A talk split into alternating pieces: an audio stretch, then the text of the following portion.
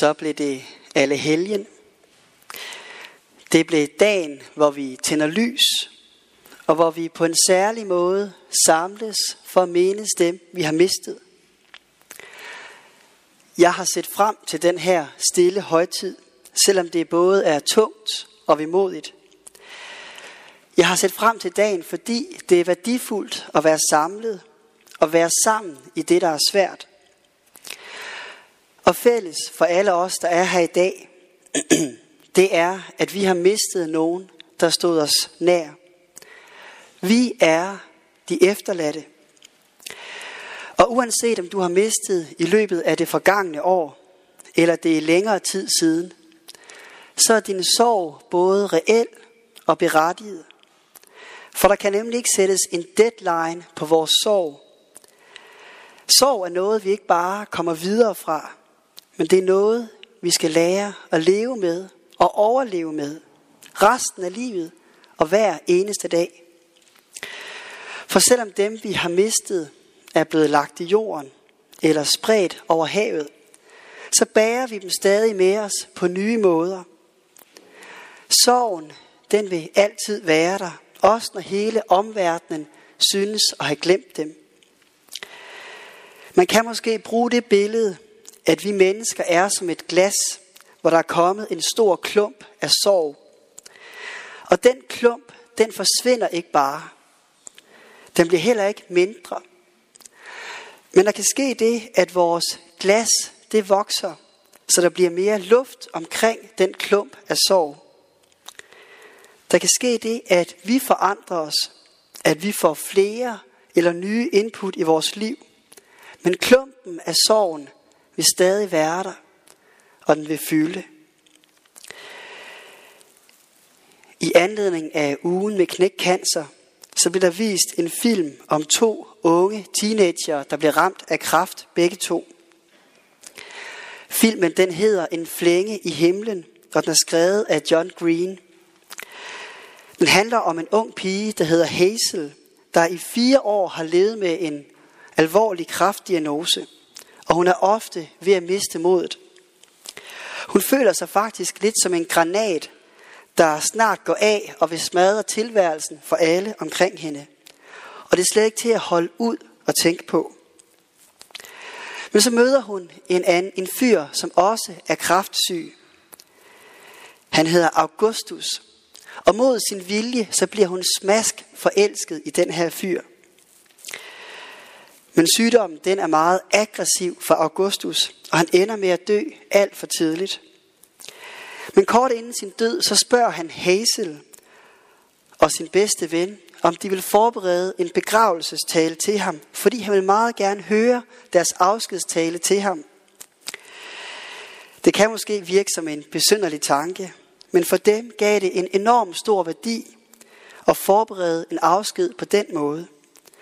Så kort efter så samles de i en kirke for at holde deres taler til hinanden. Og Hazel hun forsøger flere gange at få ordene sagt, men igen og igen så bliver hun ramt af tårer og kan ikke sige noget. Men til sidst så trækker hun vejret dybt nogle gange, og så siger hun sådan her. Jeg kan ikke tale om vores kærlighedshistorie. Det er for hårdt. Så jeg vil i stedet tale om matematik. Jeg er ikke matematiker, men én ting ved jeg, og det er, at der findes uendeligt mange tal mellem 0 og 1. Der er 0,1, og der er 0,12 og 0,112 og uendeligt mange andre. Men der er selvfølgelig uendeligt mange flere tal mellem 0 og 2 og mellem 0 og en million. Så nogle uendelige størrelser er bare større end andre. Og der er mange dage, uendeligt mange dage, hvor jeg forbander størrelsen af min egen ubekendte mængde.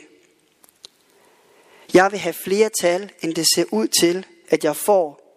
Og guderne skal vide, at jeg vil ønske, at Augustus Waters havde fået flere tal, end han fik. Men Guds, min elskede, jeg kan heller ikke beskrive, hvor taknemmelig jeg er for vores lille uendelighed. Jeg vil ikke bytte den for noget i verden. For i løbet af vores begrænsede dage, der gav du mig en evighed. Og det er jeg taknemmelig for. Det er så stærkt og fint sagt. Selvom sorgen den kan være forbistret hård, og den kan tynge os ned, så vi mangler ord og mangler lyst til at gøre noget. Selvom der er uendelig mange lange dage og lange nætter, så kan det næsten ikke udtrykkes klart nok, hvor taknemmelige vi er for den lille uendelighed, vi trods alt fik med vores kære, før de døde. Den tid vil vi ikke bytte for noget andet i verden.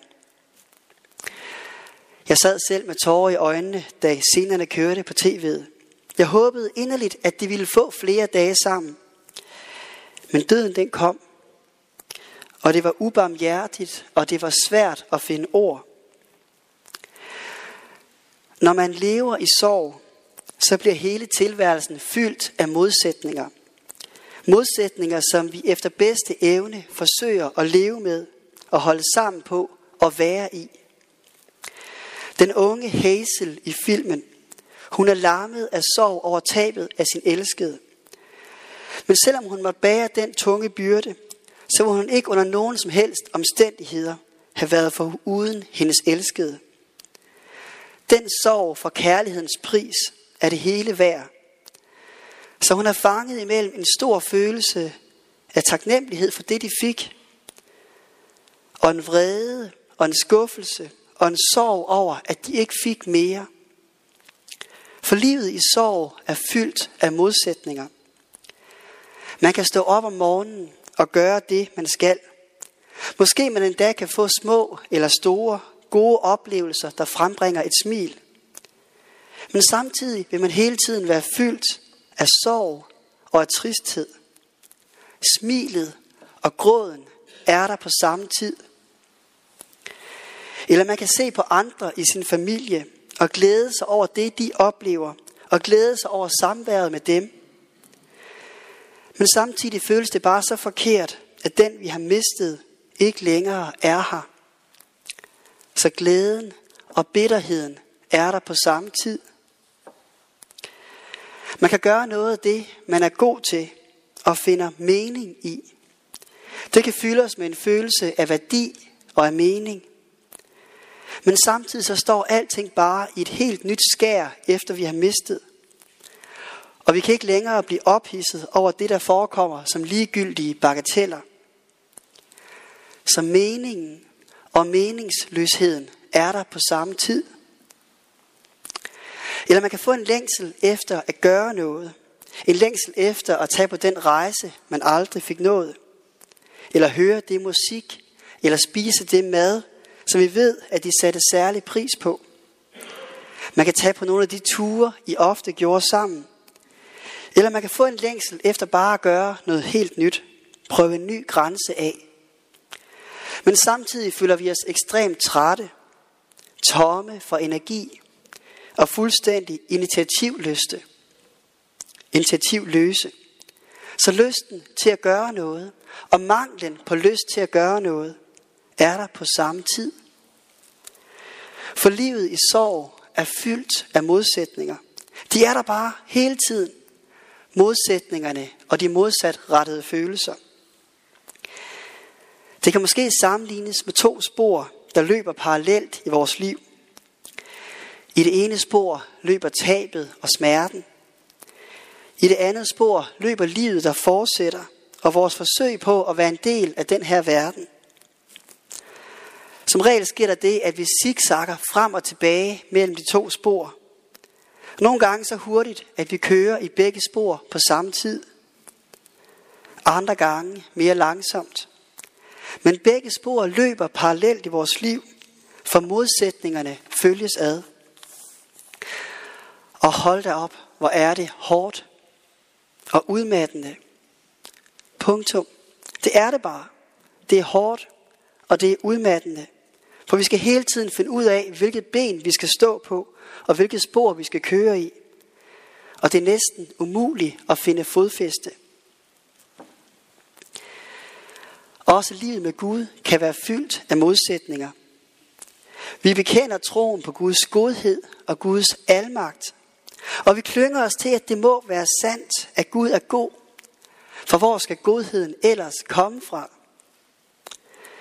Men samtidig vil jeg stadig have lov til at holde Gud ansvarlig for al den ondskab, der er i verden. Jeg vil skælde ham ud, og jeg vil fortælle ham, at jeg ikke fatter, hvorfor han ikke griber mere ind. Den unge Hazel siger i slutningen af sin begravelsestale til Augustus nogle tankevækkende ord om netop den dynamik.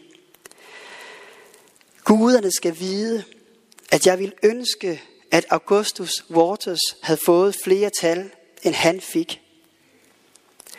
Hun udbryder sin protest og sin afmagt, for Gud skal vide, hvad hun føler og hvad hun tænker. For hvad hjælper det, at Gud er god og almægtig, hvis jeg kun oplever, at han er passiv, eller at han ikke griber ind? Magten og afmagten synes at være der på samme tid. Guds godhed og verdens ondskab synes at være der på samme tid. Det ene øjeblik kan tvivlen fylde sindet. En tvivl, der stiller spørgsmålstegn ved, om alt det med Gud overhovedet er sandt. Og det næste øjeblik virker troen på Gud, en Gud, der er større end mig, og alt andet i den her verden. Det næste øjeblik virker det som om, at det er det eneste, der kan holde os oprejst. For troen og tvivlen flyder sammen og rejser ind og ud mellem hinanden. En af de beretninger i Bibelen, som betyder mest for mig, det er et sted, hvor Jesus han er i dyb krise. Der står lige frem, at han brast i gråd.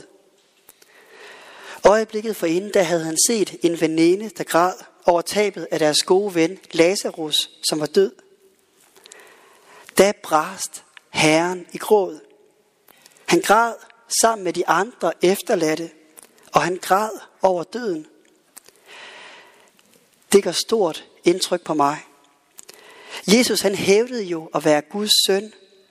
Guds egen søn, der vidste alting, og som havde magt til at oprejse folk fra døden. Så hvorfor står han også der ved graven og græder?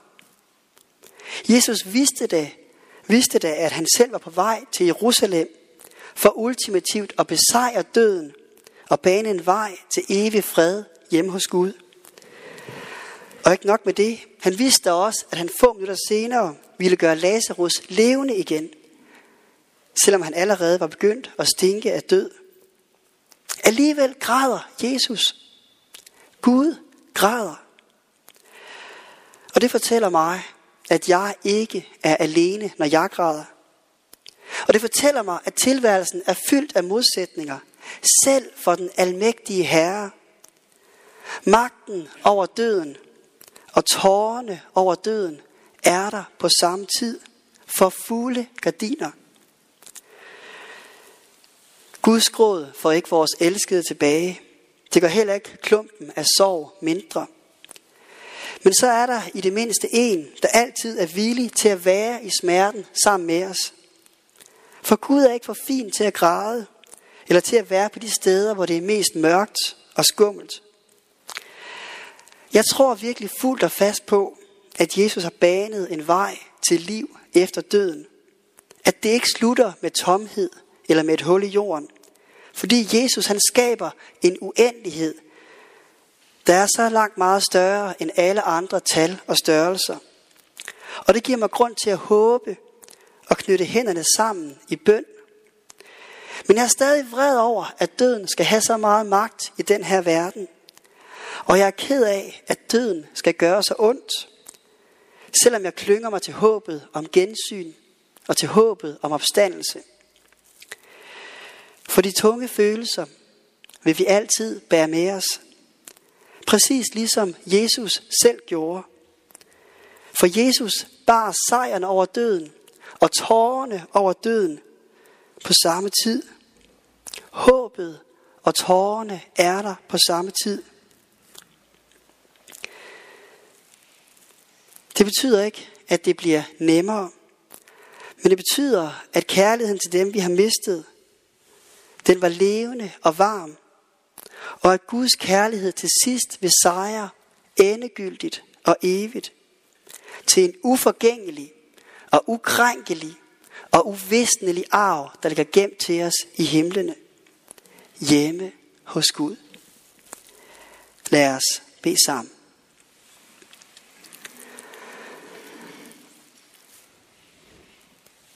Herre Jesus, når vi græder, så vær hos os og græd med os. Jesus, når vi går i stå, så vær hos os. Jesus, når vi rammes af fortvivlelse og tomhed, så vær hos os.